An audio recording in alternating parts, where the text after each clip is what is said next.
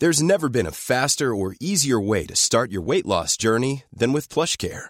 PlushCare accepts most insurance plans and gives you online access to board-certified physicians who can prescribe FDA-approved weight loss medications like Wigovi and Zepbound for those who qualify. Take charge of your health and speak with a board-certified physician about a weight loss plan that's right for you.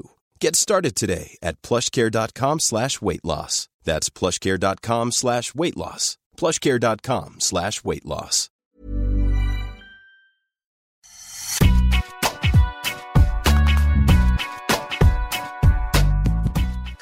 Salut tout le monde, bienvenue dans Deep Impact. Vous savez maintenant que vous pouvez nous retrouver en podcast, c'est qui est disponible sur toutes les plateformes, euh, que ce soit Deezer, Spotify, Apple Podcast et sur le site d'Eurosport bien entendu, avec les meilleurs passages en vidéo. Pas de Deep Impact sans Deep. Salut Arnaud, comment vas-tu? Salut Antoine, comment vas-tu toi? Écoute, ça va très bien. Tu disais en Euh, confiance, c'est ça? Ouais, ouais en confiance. Ouais, Détendu, je te sens bien, je te sens heureux. Bah, une semaine de Roland Garros, on est heureux, c'est normal. Euh, donc je le disais, un Deep Impact un peu spécial puisque on va bien sûr se projeter dans ce Roland Garros. On a un programme très chargé. C'est parti pour le sommaire. C'est le warm-up. Avec dans le premier set le duel Djokovic-Nadal. Est-ce que ce sera la finale inéluctable? On se posera la question de qui est le favori ultime. Dans le deuxième set, est-ce qu'il faut enterrer les autres? On va parler de Dominique Thiem, récent vainqueur à l'US Open. Et puis aussi, on a Quid de Diego Schwartzmann avec euh, sa belle finale au Masters 1000 de Rome. Et puis dans le troisième set, les Français dans tout ça, on fera un petit euh, bilan des troupes chez les hommes et chez les femmes. C'est parti donc pour ce Deep Impact spécial Roland Garros. Et ce premier set, Deep, à moins d'une semaine euh, du début du Grand Chelem parisien, on va essayer de se projeter un petit peu. On a l'impression quand même qu'un duel se profile à l'horizon entre celui qui écrase la saison contre celui qui écrase Roland Garros. Est-ce pour toi, la question est très simple. La, la balance penche vers qui entre Novak Djokovic et Rafael Nadal? Pour toi. Je suis obligé de te surprendre ou pas? Non. je-. Oui, c'est vrai. Ah, je sais pas. je- C'est difficile de te surprendre, tu sais. Je te connais. Pas facile. Écoute, j'ai envie de te dire que c'est la première fois où je ne mettrai pas Nadal en grand favori, en, en- en- Ok. en- en ultra favori. Comme chaque année, euh, comme j'imagine beaucoup, je l'ai mis au-dessus du lot, au-dessus des autres, quel que soit finalement, euh, quel qu'ait été un petit peu euh, ces saisons, euh, ces Mhm. tournois préparatoires sur terre battue. Parce qu'il y a déjà eu des moments un peu plus compliqués où une année, il n'avait d'ailleurs pas gagné de tournoi avant de se présenter sur Roland, il avait quand même gagné le tournoi. Donc, et- mais, mais pour moi, il reprenait, enfin, tu vois, le, du poil de la bête, il progressait, il revenait, et finalement, c'était un peu dans le processus euh, vers justement cette quête d'un énième Roland Garros. Donc là, il en a 12. Et, et à la fin, tu sais quoi? Je, je crois que quand je regarde la saison de Joko, alors oui, il y a eu euh, le- la, la Covid, Mhm. et donc euh, cette trêve forcée, mais finalement, enfin, le, le seul qui perd un match sur disqualification, c'est Joko. Sur disqualification. Mhm. Et euh, ce match, il, le- il le perd, mais autrement, il gagne tout. Et tu- on pouvait imaginer, euh, quid un peu de la digestion après, encore une fois, toutes les rafales qu'il a pu prendre sur vrai. cette disqualification. Bon, blablabla, on en parle, mais finalement, c'est un épiphénomène, on s'en fout, et tout le monde va bien. Euh, moi, encore une fois, on va pas revenir sur la règle. La règle, elle est quand même hyper sévère, hyper Mhm. sévère. Donc, il perd ce match pour cette raison. Autrement, il avait gagné Cincy. Autrement, il aurait très probablement gagné l'US. Allez, on va, on va, on va s'aventurer. Tu vas dans ce genre de propos, oui, monsieur. Ouais.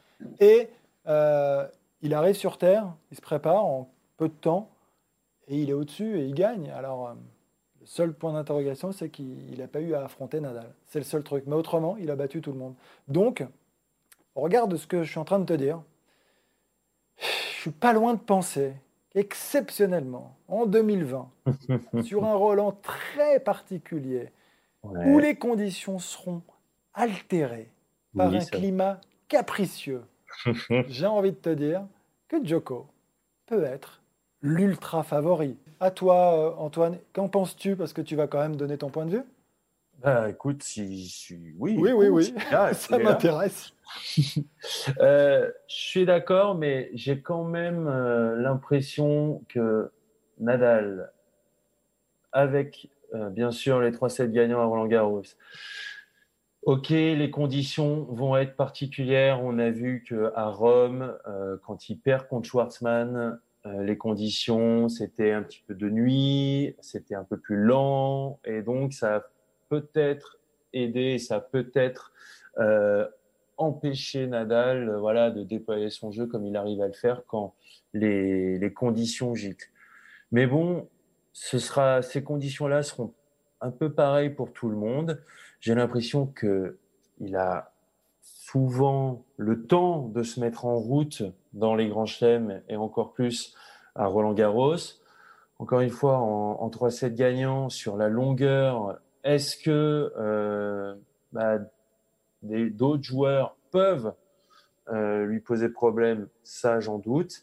Et puis, euh, j'en ai aussi, euh, j'ai aussi envie de mentionner, je crois que c'était l'an dernier où il était euh, pas très en forme euh, mentalement, où il a même parlé d'un petit burn-out, et il a réussi finalement à se, bah, se ressaisir, et, et, puis on a vu que, bah, voilà, qu'il a gagné assez facilement. Donc, je, pour moi, il reste quand même lui, pour moi, ça reste le favori. Donc là, il y a un point. T'as pas réussi à, dire l'ultra favori. Je veux que tu le dises. Pas l'ultra favori. Ah non, bah pas l'ultra favori. Mais il est pour moi plus favori que Djokovic. Tu veux dire qu'il fait partie des favoris, Nadal? Non, c'est le favori. Ah ça va. Oh là là, mais qu'est-ce que t'aimes pas quand on taquine C'est terrible ça. oh là là, susceptible pour moi, c'est le favori. Mais ce qui m'intéresse, et on commence un peu à rentrer dans le, j'ai envie de dire, dans le vif du sujet, on a parlé des conditions de jeu différentes. En quoi ces conditions de jeu, je parle dans les, pour les styles de jeu qui sont euh, utilisés euh, par Djokovic et Nadal, en quoi ces conditions de jeu un peu différentes, peut-être un peu plus lentes, où il va faire moins chaud, on a vu hein, en début de semaine prochaine, ils annoncent des 15, 16, 17 degrés. En quoi ça peut euh, embêter Nadal et jouer pour, euh, pour Djokovic? Écoute, tout, tout, simplement parce que c'est au regard de ce qu'il qu'il aime produire, le, le, lift, les rebonds très hauts, mm. repousser ses adversaires, les, les, les user enfin, sur la durée, dans la, dans la, distance, et ça tu l'as très bien dit, je pense que oui, euh, c'est le seul point que j'ai pas mentionné, mais c'est là que notre complémentarité est absolument exceptionnelle. Saute aux oreilles. Mais c'est là, tu as raison. C'est au, meilleur, enfin, au meilleur des cinq manches, c'est là où je me dis qu'il va être très difficile à battre, même si, euh, voilà, sur la saison, et il y a un point aussi sur Nadal, tu vois, je me disais quand même bah, qu'il avait qu'un tournoi derrière lui dans les pattes, et c'est quand même très peu. Mais, mais encore une fois, c'est Nadal à Roland Garros, et euh, comme tu l'as dit, il y aura peut-être un, deux, trois premiers tours qui vont lui permettre de le lancer. Mais sur les conditions, c'est euh, quand c'est plus lent, quand c'est peut-être, on peut imaginer le, toit, donc des conditions couvertes. Euh, c'est beaucoup plus lent, c'est beaucoup plus lourd comme condition. Mhm. Et donc ces balles auront moins de rendement. On sait que c'est celui qui envoie le plus en lift. C'est la balle qui gicle le plus, c'est la balle qui est la plus lourde. Quand elle t'arrive dans la tronche, tu recules d'un mètre à chaque fois. Et c'est son style de jeu. C'est pas euh, en deux, trois frappes de balle qu'il arrive à faire les points, mais c'est vraiment à l'usure, tu tiens jusqu'à 4-4 et tu prends 6-4, 6-2, 6-1. Donc, c'est voilà, c'est ça. Donc là, il aura moins la possibilité. Donc, il va falloir batailler euh, ferme, plus longuement, plus durement. C'est dans ses cordes, hein, je ne suis pas en train de dire que ça n'allait pas. et il a déjà joué dans des conditions euh, semblables et il a déjà gagné. Mais c'est vrai que ça va en tout cas donner rien que la possibilité, je crois, aux autres d'y croire aussi un peu plus. Et ça, c'est quand même peut-être important. C'est vrai. Et moi, il y a aussi un aspect, euh, c'est un peu technico-tactique. C'est, tu sais, il se met très loin euh, pour retourner, par exemple. Et j'ai l'impression que quand ce sont des, conditions vives, il est très confortable dans cette situation-là parce qu'il se dit, je peux me mettre très loin parce que du coup, je peux envoyer en retour et je sais que mon retour, ben, même si je laisse du terrain à mon adversaire, je sais que mon retour va me permettre d'un de gagner du terrain, de me remettre plus près de ma ligne parce que la balle va gicler. Est-ce que là, tactiquement, on a vu Schwartzmann qui arrivait à, dans des conditions un peu plus lourdes, encore une fois à Rome, on a vu que bah, la balle le gênait moins que ça. Et on peut dire que Schwartzmann, en plus, son surnom c'est El Peque, le petit en espagnol, il a quand même été très peu gêné par des balles qui lui arrivaient bah, un peu au-dessus de l'épaule. Et il a réussi à s'appuyer dessus et à trouver des zones exceptionnelles dans le match. Et moi, je pense que là, il y a un petit ajustement que peut-être Nadal va, devoir faire si les conditions de jeu euh, bah, restent les mêmes et, sont très humides et un peu plus froides. En fait, sa balle va faire moins mal. Donc, s'il n'est pas euh, très précis dans, dans, sa longueur en retour, il va se faire cueillir. En fait, c'est là où ça. en fait ça, ça peut jouer. C'est exactement, c'est ce que tu dis. Alors qu'en temps normal, dans des conditions plus classiques, si même si son retour est un peu court, c'est injouable d'aller attaquer sur ces lifts qui, euh, qui, sont, qui, ont, qui sont sans, sans comparaison. Sans, mhm. Tu vois, à un moment donné, c'est la différence. Il n'y a, a, pas un autre joueur quasiment qui est capable de lifter. Euh, et même si la balle retombe dans enfin, sur la ligne de carré de service, euh, c'est très compliqué parce qu'il fait beau, parce qu'il y a des faux rebonds qu'on est sur terre battue. Là, tout ça, justement, peut changer et peut permettre à des joueurs de prendre le dessus, de, de, de, de finalement d'être, comment dire, un peu à l'initiative dans l'échange, mm. alors que normalement, en enfin, sur, euh, sur terre battue, ce n'est pas le cas contre Nadal. Voilà, et, ça, oui, ça peut faire une grande différence. il va devoir peut-être aussi faire des ajustements, modifier des petites choses. Mais attention, euh, il est capable de le faire. Il a aussi les outils, les armes pour peut-être se mettre un peu plus près, parce que s'il sent qu'il est en difficulté, et tout ça, ces réglages, il, va, il peut les trouver, ces repères, bah, match après match. Oui, bien sûr. Il est, capable, il est capable, selon toi, de, ouais, de, retourner d'un peu plus près. de... Bien sûr. Oui, mais et, puis il est capable d'ajuster aussi sa distance, la, la, longueur de balle. Tu vas jouer plus haut pour jouer justement plus long. Enfin, tu vois tout ça. Mm. Il est capable de le faire maintenant. Euh, ça, va le mettre dans une position un peu inconfortable par rapport à mm. d'habitude. C'est juste ça, en fait. C'est pas grand-chose comme différence, mais, mais c'est quand même suffisamment sensible pour le souligner et pour se dire que ça peut être euh, profitable aux autres qui, eux, de toute façon, pour 99%, euh, s'avouent globalement vaincus à Roland contre Nadal. On va pas se mentir. Tu crois, mais inconsciemment, tu crois pas. Et mm. donc là, aujourd'hui, il y, y, a vraiment peut-être cet espoir grâce à tout ce qu'on est en train d'évoquer, qui risque de compliquer un peu plus la tâche à Nadal qu'à d'autres joueurs. Et notamment à Djoko, tu vois, si on doit comparer Djoko qui est capable lui, vraiment de jouer plus tôt, de diriger le jeu, euh, de contrer, d'être plus dans le terrain, d'aller plus vers l'avant. Exactement. D'ailleurs, on l'a vu euh, en finale de Rome, il a réussi à très bien le faire. Et encore, il n'était pas euh, à son top contre, contre Schwartzmann. Il a, il a bien joué, mais c'était pas il était juste plus fort. Il y a aussi un autre aspect entre Djokovic et Nadal, et je pense que là, ça apporte du, de l'eau à ton moulin. C'est euh, le public, la jauge. Euh, on parle de 5000 personnes max euh, à Roland Garros, donc ce sera sur le Châtrier si jamais ils sont amenés à se jouer. Mais d'habitude, Nadal, quand il rentre sur le Châtrier, il est ovationné, peu importe qui joue à Roland Garros, à part peut-être Federer où ça peut, ça peut s'équilibrer, mais sinon, c'est lui le, le chouchou du public. Euh, et, en plus, et en plus, Djokovic, lui, déteste quand il sent que le public est contre lui, on sent que ça peut avoir un impact contre lui. Là, cette année, ça va pas être le cas. je ne sais pas si je suis totalement d'accord. C'est-à-dire ah. que, non, mais sur Nadal, en fait, je crois que Nadal, il est dans sa bulle. Je crois que Nadal, tu sais quoi? C'est un mec qui est fondamentalement amoureux de son sport, de Roland, de la terre battue, d'aller remporter euh, des titres de Grand Chelem. Et, mmh. euh, et c'est pas, je crois pas que lui soit justement euh, perturbé, perméable. et perturbé par le fait que le public soit pas ou soit moins présent. Ça peut aider Joko. C'est ça que je veux dire surtout c'était peut-être pas très bien exprimé. Bien. je rigole. Ça l'était très bien. J'ai eu mon interprétation, comme tu peux le voir, et je croyais que je me suis voilà, focalisé sur le prisme de, Nadal. Et en revanche, tu as raison, sur, sur ouais, il y a ce petit truc qui. Mais est-ce que tu crois vraiment que Djoko, ça l'agace pendant le match, sur le terrain? Est-ce que ça. Non, mais je me ça l'empêche, tu vois? Imaginons une finale Djoko-Nadal euh, dans une édition normale. Tu rentres sur le terrain, il y a 15 000 personnes qui sont contre toi. Bon, c'est un petit peu dur. Alors, c'est vrai qu'il a, il a montré par le passé qu'il arrivait à s'en nourrir. On peut euh, évoquer la finale entre Djokovic et Federer à Wimbledon, où effectivement il y a un stade qui est contre lui et il arrive à renverser une situation hallucinante et il finit par l'emporter.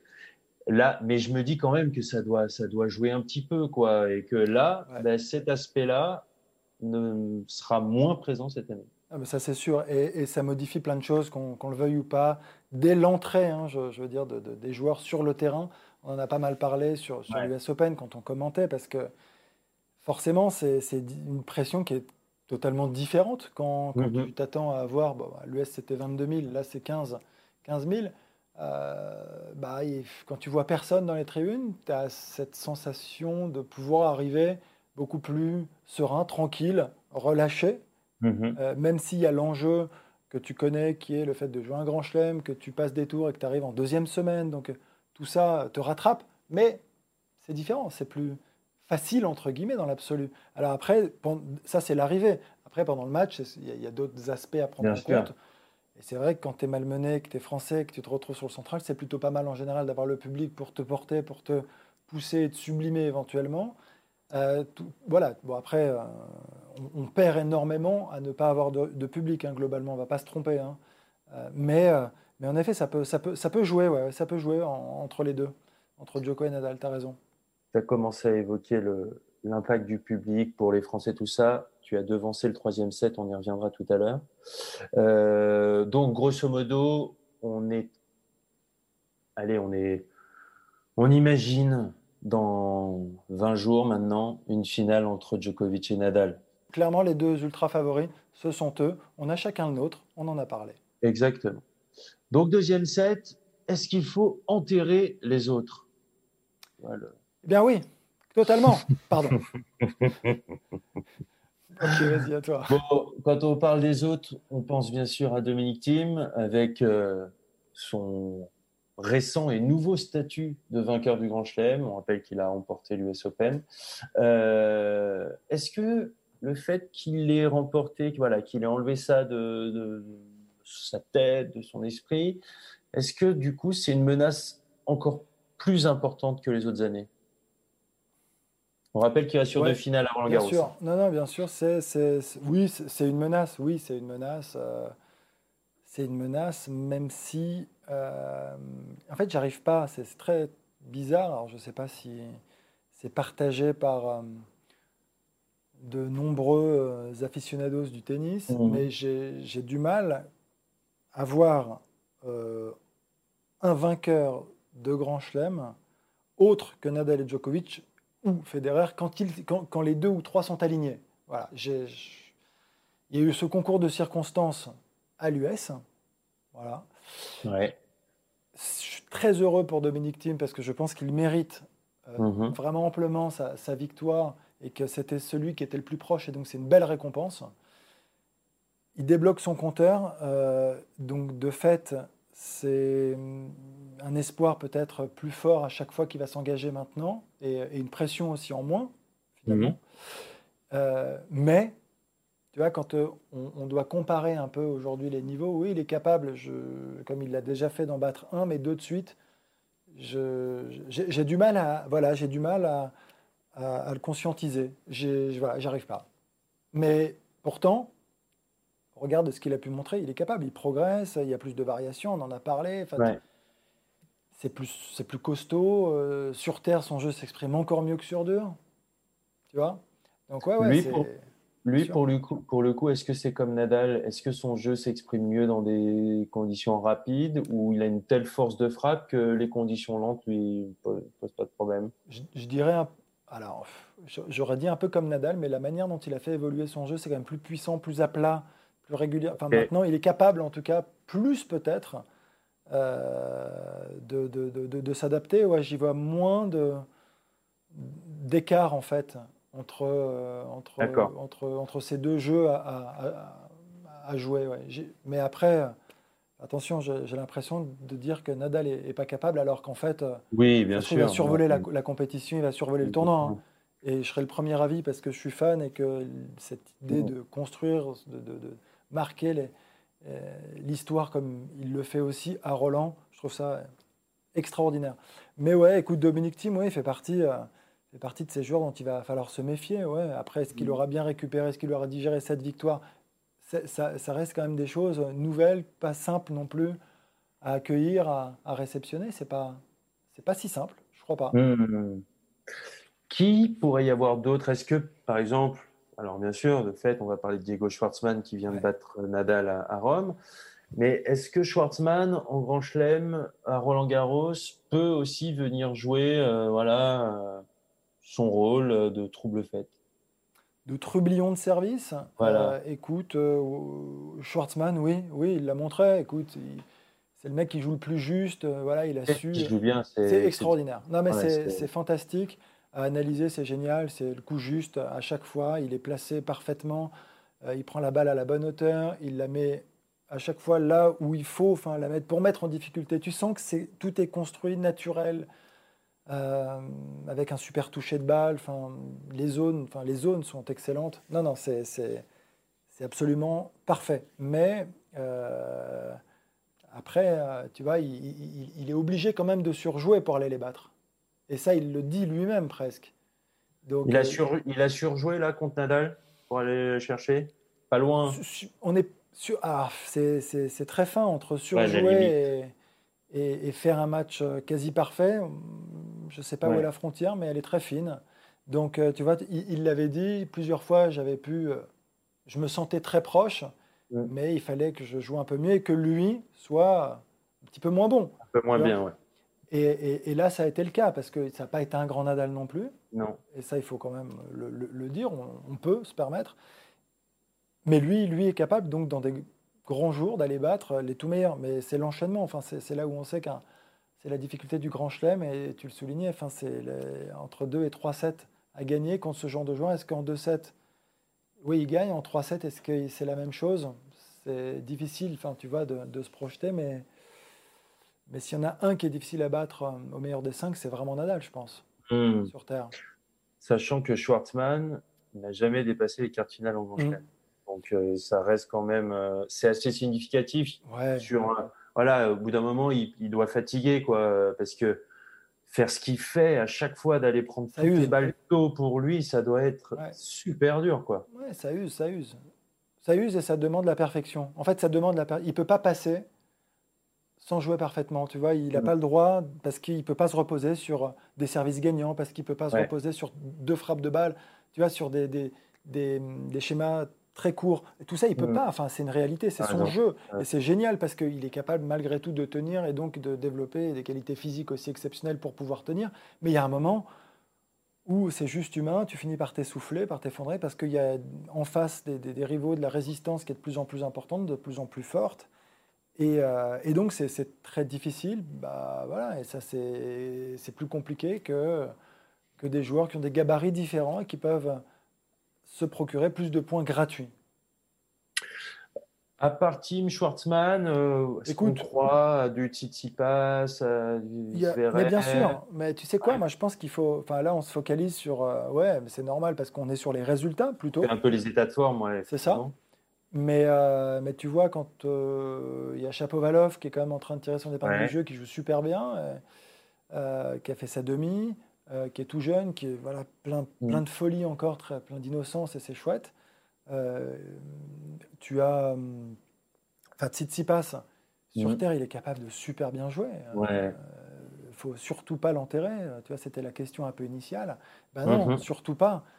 C'est du très solide, c'est très costaud. Et à la limite, tu sais quoi Ceux qui finalement n'auront pas très bien joué auront peut-être aussi moins de pression, vont arriver avec la volonté de très bien jouer, mais en étant assez serein. Non, non, mais voilà, mais il peut y avoir enfin, des, surprises. Et, mais bon, on a, on a donné les deux grands favoris, et puis derrière, c'est comme souvent le cas, bah, tu en as quelques-uns quand même qui sont capables. Euh, voilà. Ouais, ils, sont, ils sont nombreux. Je ne sais pas si un Zverev, pareil, Zverev, on n'en parle pas parce qu'on je sais pas, je trouve qu'on, moi je trouve qu'on n'en parle pas assez. Et, Ouais. et ça a été d'ailleurs un, petit- un petit peu ton coup de gueule de la semaine dernière. Mhm. Mais, euh, mais Zverev, tu vois, on, on- on lui reproche de mal jouer, il fait finale d'un grand chelem. En jouant mal, bah, ça veut dire qu'il a quand même d'autres qualités. C'est qu'il s'est quand même battu comme un chien. Ça veut dire qu'il a quand même mis deux, trois services dans le terrain et, qu'on- Ouais. et on retient ses doubles fautes pourries. C'est vrai qu'elles étaient pourries par moment. Mais à côté de ça, il est capable de faire 20 ou 30 aces par match. Restons sur le positif et voyons ce qu'il est capable de faire, de mettre en place. Euh, sur la finale, malgré tout, même s'il y a un stress énorme on- à l'US Open contre Tim pendant 2-7, lui, il joue un tennis un peu différent, plus offensif. En coup droit, je le trouve qu'il rentre plus dans la balle, il y a moins de retenue. ouais. Donc il est, il est capable en fait de mettre ces choses en place. Et, et dans, et, dans, ce- et dans ce cas, enfin, je crois qu'il a fait quoi? Quart à Roland déjà, donc c'est pas Oui. non plus si mauvais. Et il y a aussi des déblocages. Il a fait demi à l'Open d'Australie, il fait finale à l'US Open.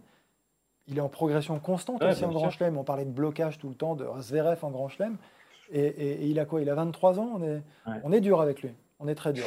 En quart, il avait euh, d'ailleurs pas pu jouer euh, à fond. euh, C'était contre Tim, il s'était blessé à la cuisse, je me souviens. J'y étais. Et les femmes dans tout ça? Contrairement aux hommes, allez, on sort deux ultra favoris. Ouais.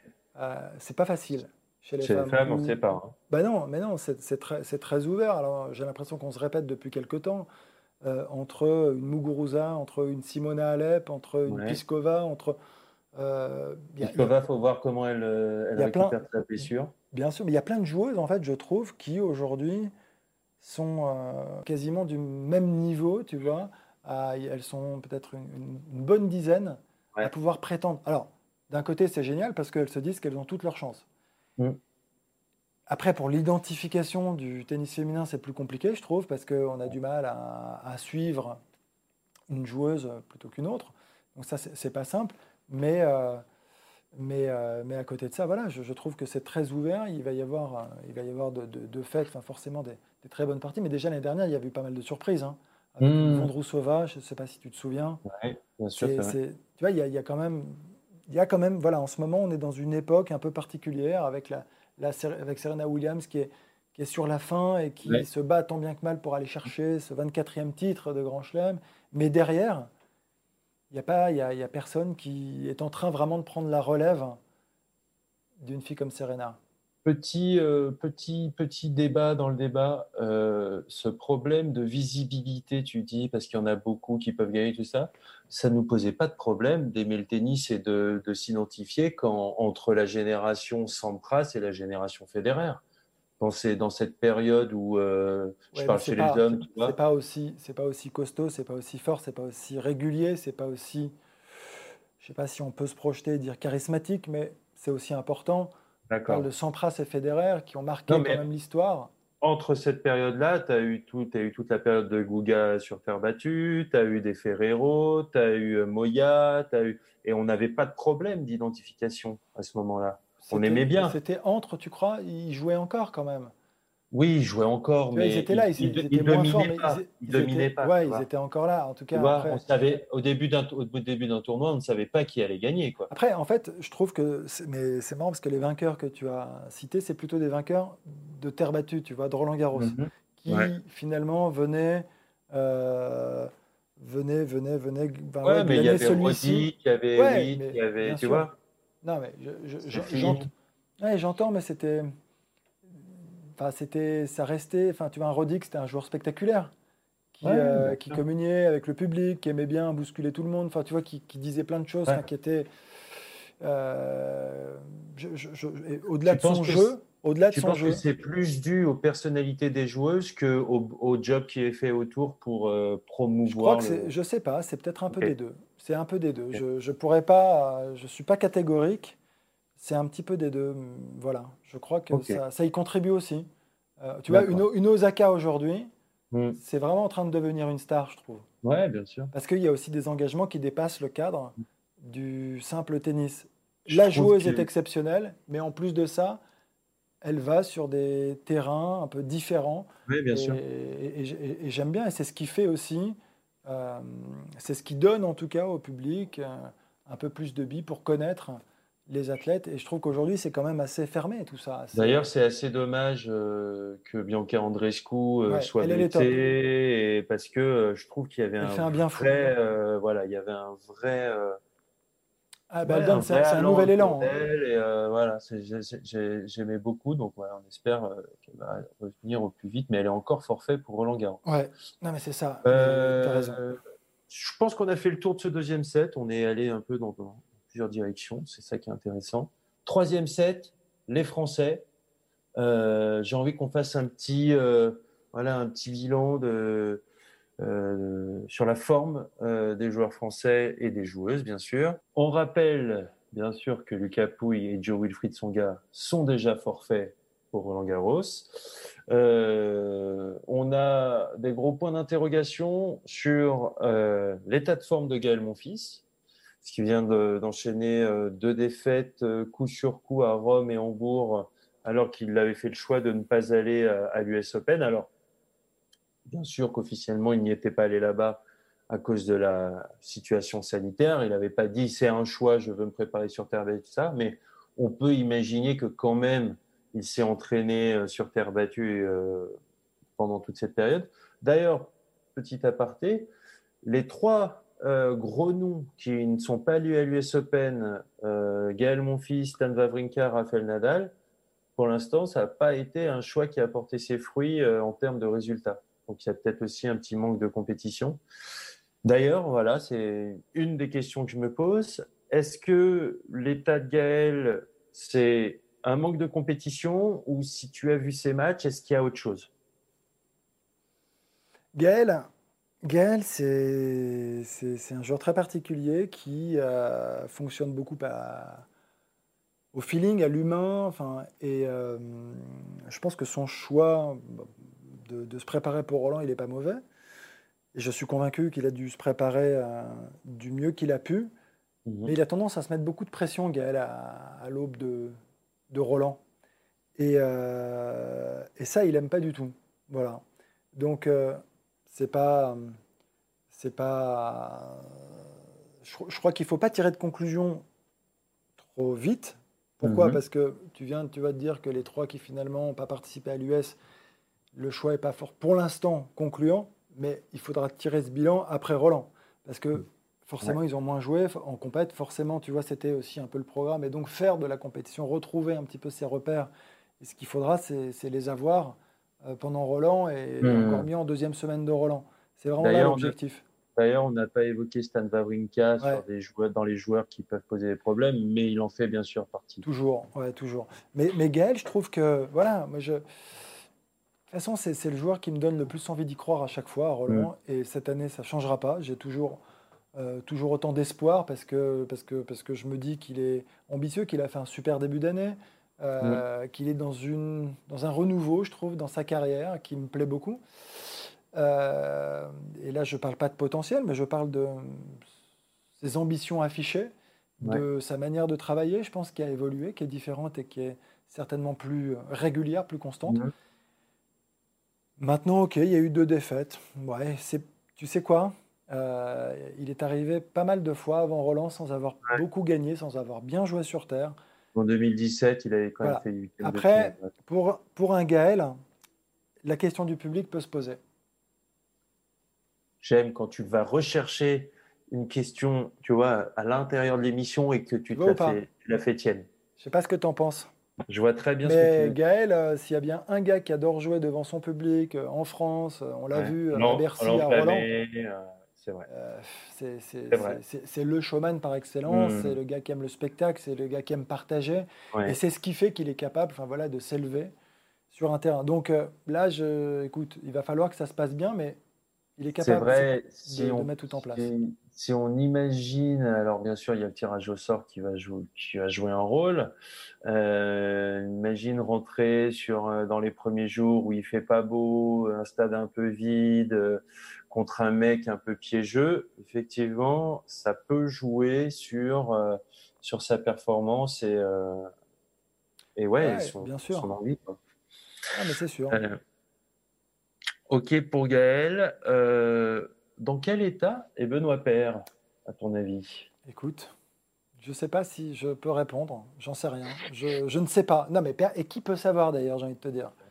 Pas grand monde. Non, mais il n'était pas bien à Rome, même mm. si euh, il a tenu 1h04 alors qu'il avait qu'une heure d'autonomie. Et ça, à la limite, si on doit garder le positif, il a fait 4 minutes de plus. En revanche, après, pour le reste, point d'interrogation. Non, mais est-ce qu'il a eu le temps voilà, de reprendre un petit peu le, le, le, le chemin de, de l'entraînement est-ce qu'il a pu se refaire un peu euh, la cerise, faire une caisse, parce mm. que c'était de ça dont il s'agit. Enfin, c'était ça dont il avait besoin après avoir passé autant de temps dans sa piole à rien faire parce qu'il ne pouvait rien faire. Euh, ça a été quand même assez traumatisant, enfin, tu vois. D'ailleurs, c'est pour ça que, je, bien sûr, il y a l'état mental et on a vu, et c'est normal qu'à Rome, encore plus lui, ben voilà, euh, c'était compliqué. Mais je parle de physiquement, parce que ce qu'il a vécu, 15 jours, voilà, il est à peine rentré, décalage horaire, il joue, euh, je crois, euh, de souvenir, le mardi à Rome. Euh, Est-ce que là, il a eu le temps euh, de se refaire une caisse en vue d'un grand chelem C'est juste. Hein. Surtout qu'on se souvient, l'an dernier, il a fait huitième. Hein.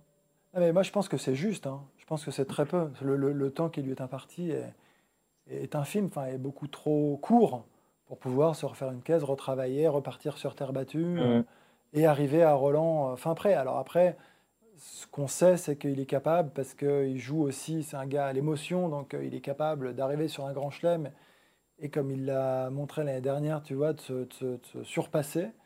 donc, moi, j'ai envie, enfin voilà, de, croire aussi en ça, même s'il arrive dans, dans, des conditions très difficiles pour lui, qui sont hmm. forcément plus difficiles que les autres. C'est une réalité. Enfin, tout ça est factuel quand même. Pareil, lui aussi, il préfère quand il y a du public, il préfère quand les terrains sont rapides parce qu'il a son service, il a des, des, des balles qui, voilà, il, met moins de livres que les autres, mais il est capable de frapper très fort aussi à plat, notamment en revers. Donc, bien sûr, quand ça va très vite à Roland Garros, il adore ça. Il y a aussi ça qui, qui va peut-être ne pas jouer en sa faveur. En tout cas, on va déjà suivre ses résultats à Hambourg. Et puis, euh, puis après, il, est en train de se, il est en train de se remettre. Ouais. Après, moi, honnêtement, enfin, tu vois, je, la question que je me posais, c'est pourquoi il est allé jouer à Rome? Voilà, c'est le seul truc. À la fin, mmh. pour faire ça, tu vois, je suis pas sûr. Tu vois, je vois pas l'intérêt. Est-ce qu'il vaut mieux pas quand même se retirer, se préparer et dire je, mmh. je peux pas y aller, pas dans ces conditions? Je voyais pas l'intérêt. Je voyais pas en quoi ça pouvait lui être profitable de faire ce genre de match. Mais après, encore une fois, difficile de, de juger. Je dis ça de loin. Euh, je pense qu'on peut passer sur nos joueuses. Euh, j'ai envie qu'on parle de Kristina Mladenovic, qui elle aussi a subi cette euh, bulle et ce confinement forcé à l'US Open. Donc du coup, elle a fait forfait à Strasbourg pour pouvoir bien se préparer et passer du temps sur le terrain en vue de Roland Garros. Choix judicieux, à ton avis? Je, Franchement, j'ai pas assez de, j'ai pas assez connaissance du, dossier dans l'absolu, mais parce que tu peux pas, on peut pas se mettre à leur place. Hmm. J'ai lu en fait, j'ai lu, et en effet, euh, je crois qu'elle sort, en tout cas, c'est ce que l'on peut ressentir à la lecture de certains articles, d'un traumatisme, que ça a été euh, plus compliqué que prévu. Alors, on a tendance un peu à leur jeter la pierre, à être un peu dur avec eux. Moi, je trouve que ce qu'ils ont vécu est compliqué, c'est quand même vrai, même si, évidemment qu'il y a pire, évidemment qu'il y, a plus grave, on est d'accord. Mais pour se préparer, c'est pas simple. Donc aujourd'hui, si elle a besoin de, se, tu vois, de, prendre ce temps pour se préparer et d'être mieux, je crois qu'il y a qu'elle qui peut le savoir au fond. Euh, et si elle doit, elle a besoin de plus de, si elle a eu besoin de temps de, pour se remettre un peu de tout ça, euh, elle a raison. Euh, maintenant, euh, ce qui est dur, c'est quand tu es voilà, à Strasbourg, aux internationaux de Strasbourg, et que tu sais qu'elle doit venir et que finalement elle décline à la fin. C'est plus pour l'organisation que c'est compliqué, parce que tu communiques dessus, parce que ça fait, venir, ça fait venir du monde, bah, des partenaires aussi, tu vois, ça joue sur la pérennité un peu du tournoi. Donc voilà, mais, mais c'est un autre sujet. Ce qu'il faut, c'est qu'elle fasse ce qu'il y a de mieux pour elle. Et aujourd'hui, si elle a décidé de se retirer, c'est. Mais on la sent, je trouve, elle aussi, perturbé et traumatisé par ce qui s'est passé. C'est clair. Voilà. S'il y en a deux qui se dégagent par rapport à tout ce qu'on a pu euh, entendre dire, ce sont Benoît Père et, euh, Christina. Mm. Est-ce que finalement nos deux meilleures chances ne sont pas Alizé Cornet et Fiona Ferro Écoute, Fiona, elle jouait super bien. Je sais pas où elle en est exactement là, mais. elle avait une blessure aux côtes. C'est pour ça. Donc, euh, mais en tout cas, elle était, elle était au top à la reprise. Elle, avait enchaîné sur les tournois euh, français euh, qui avaient été mis en place dans le sud. Elle, avait tout gagné. tout raflé derrière. Elle a joué un tournoi à Palerme. Elle a gagné aussi. Victoire. Enfin, donc top. Donc grande forme maintenant.